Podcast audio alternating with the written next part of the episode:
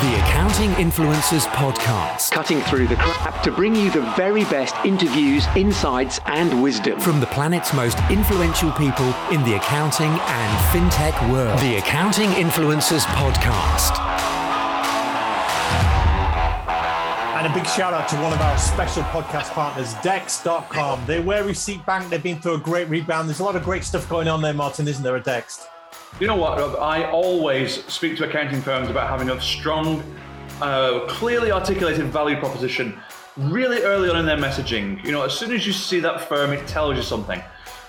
When I go to dext.com, that's D E X T.com, it says right in front of me, we make accountants and bookkeepers and the businesses you advise more productive, profitable, and powerful with better data and insights. Those three alliterative P's there productive, profitable, and powerful.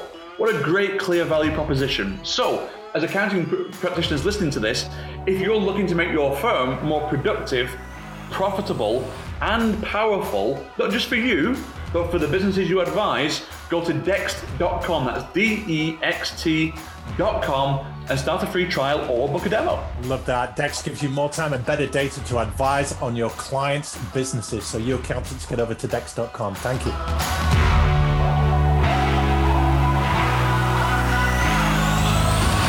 And now we're continuing with our series on Here's What Works. These are very practical interventions for people in practice, the accountants, the CPAs listening, and that's the majority of our 20,000 audience. And telling them what really works from your tried and trusted work in the field, Martin. And what have you got for us this week? Big subject, small solution. This is on succession planning, Rob, and it's such a massive topic. There's no way, with the best will in the world, and even with my own ego rampant, that we could cover succession planning completely in a five to six minute segment. But here's what we can do, guys. We can tell you about a practical application of a solution that will work for you. And here it is. I was working with an eight partner firm when I walked in on one of their board meetings about five or six years ago. And the partners were busily engaged on some sort of exercise or activity. And I said, What's going on? And they said, Oh, Martin, you joined us at the right time here. We're drawing up our partner avatar. And I thought, Uh oh, someone in marketing's got to them. What do you mean by partner avatar, guys? Exactly who we want to join the board next. Fantastic. Well done, guys. You are learning new skills. Now, what have you come up with? Mm, Well, that's where we're struggling because every picture we paint looks like the one people we've already got around the table. And we're just having a debate now as to whether we actually need different people around the table. And off this went, Rob. And the, the bottom line of this was that the firm finally realized that the people they needed were the people who possessed the skill sets that weren't already present. Traditionally, historically in accounting, somebody serves their time. They do 25 years in the practice, they get promoted to partner because they've served their time, regardless of their skill set, their competence, and their commercial awareness. So they were struggling to design the people they wanted to join them and succeed them as partners. So we had a conversation. And I said, the more an accounting firm exposes its senior managers to its clients, the quicker the partners have got time for other things, whether that's marketing, whether that's golf, or whether that's discretionary time with the family.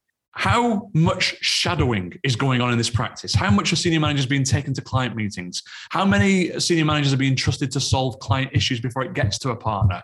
How many um, senior managers are being given an expense account to go out and actually wine and dine prospects? And of course, you know what I found out.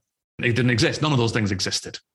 So if the accounting firm wants to take the first serious step towards succession, it must consider these three things. Number one, which of its senior managers does it believe are commercially astute enough or have the potential to be commercially astute enough to bring something new to a partner board?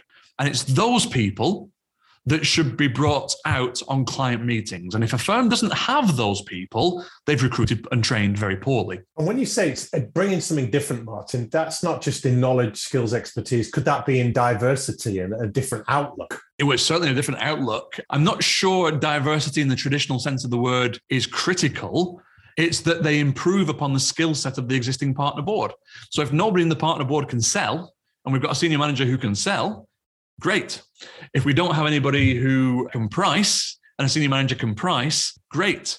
It doesn't matter where who they are, where they're from. It matters that they've got a skill set. So the first thing is look at the commercial awareness of the senior managers and start taking those people out to increase that commercial awareness with on, on client appointments, number one. Number two, look at the senior managers to see which ones are the natural conversationalists, networkers, intellectually curious. Give those ones a limited amount of chargeable time and an expense account to go and speak to people.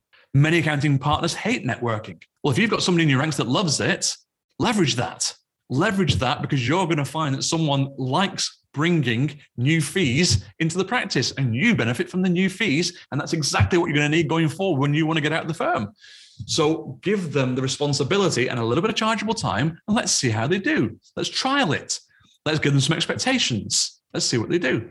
And then, thirdly and finally, you've got senior managers who you think can handle problems and can solve problems, whether it's face to face or on the phone. Great. Don't take the client's call, give it to a senior manager see how they handle it. Tell the senior manager ahead of time that they're given the responsibility of saying, don't worry if you fail. We believe in you. We believe you can handle these concerns. Any problems, I'm here to catch it. That's my job. Off you go. And, and actually invest emotionally in the senior managers to demonstrate their problem solving and critical thinking skills. Developing those three behaviors within senior managers, Rob, is the first accelerated step towards succession planning. Yeah, that's quality, Martin. And when you give people like that opportunities to use their gifts, talents, strengths, skills, and appreciate them, that's your succession planning sorted because they want to stay, they want to move up, they want more responsibility, they're hungry for it. And that solves all of your problems in getting people to partner and beyond. Easier said than done, always, of course. I'm sure any listener going, well, that's all very well, Martin, theoretically speaking. Well, no, this is a here's what works section. This is not theoretically speaking. This is what's actually happened in practice. I told you about this practice we are trying to design their partner avatar. Where we went with it is we started to give the senior manager team more responsibility on a trial basis in certain areas. And if they failed, it was the partner's job to catch them. And if they succeeded, it was the partner's job to congratulate them and give them more responsibility. That's how you get your internal team wanting to buy you out. And just to finish this off, Martin, if accounting partners, senior people are listening and thinking, well, we haven't got any people like that, they're either not recruiting right or they probably need to get to know their people a little bit more to find out what they are good at. Absolutely right. It could be either of those. It could be that quality is in the practice already and is an undiscovered gem, or recruitment strategy has been very short sighted previously and we haven't recruited for the long term. We've recruited to fill a role, for example. And that's what has to change. But if you want to start succession planning, start with your own team. Yep, that is what works. And thank you to our special sponsors, iris.co.uk. Martin, you saw a great video just recently from Iris, didn't you? Yeah, what I think people don't understand about Iris is they were ahead of the game for MTD phase one because they were the first software vendor to be listed as approved by the HMRC for MTD filing. And guess what? They're fully prepared for the next. So they've got an MTD webinar on demand that you can catch up with at any time. Rob, where do they go to to see this? It's iris.co.uk forward slash MTD webinar. That stands for Making Tax Digital for our international listeners. And there's some great stuff there that you need to know to guide you through the whole Making Tax Digital initiative. So iris.co.uk forward slash MTD webinar. Right, Martin? That's right. So wherever you are in your journey, at Iris know that they have the knowledge and tools to help you in the next steps. That's iris.co.uk forward slash MTD webinar.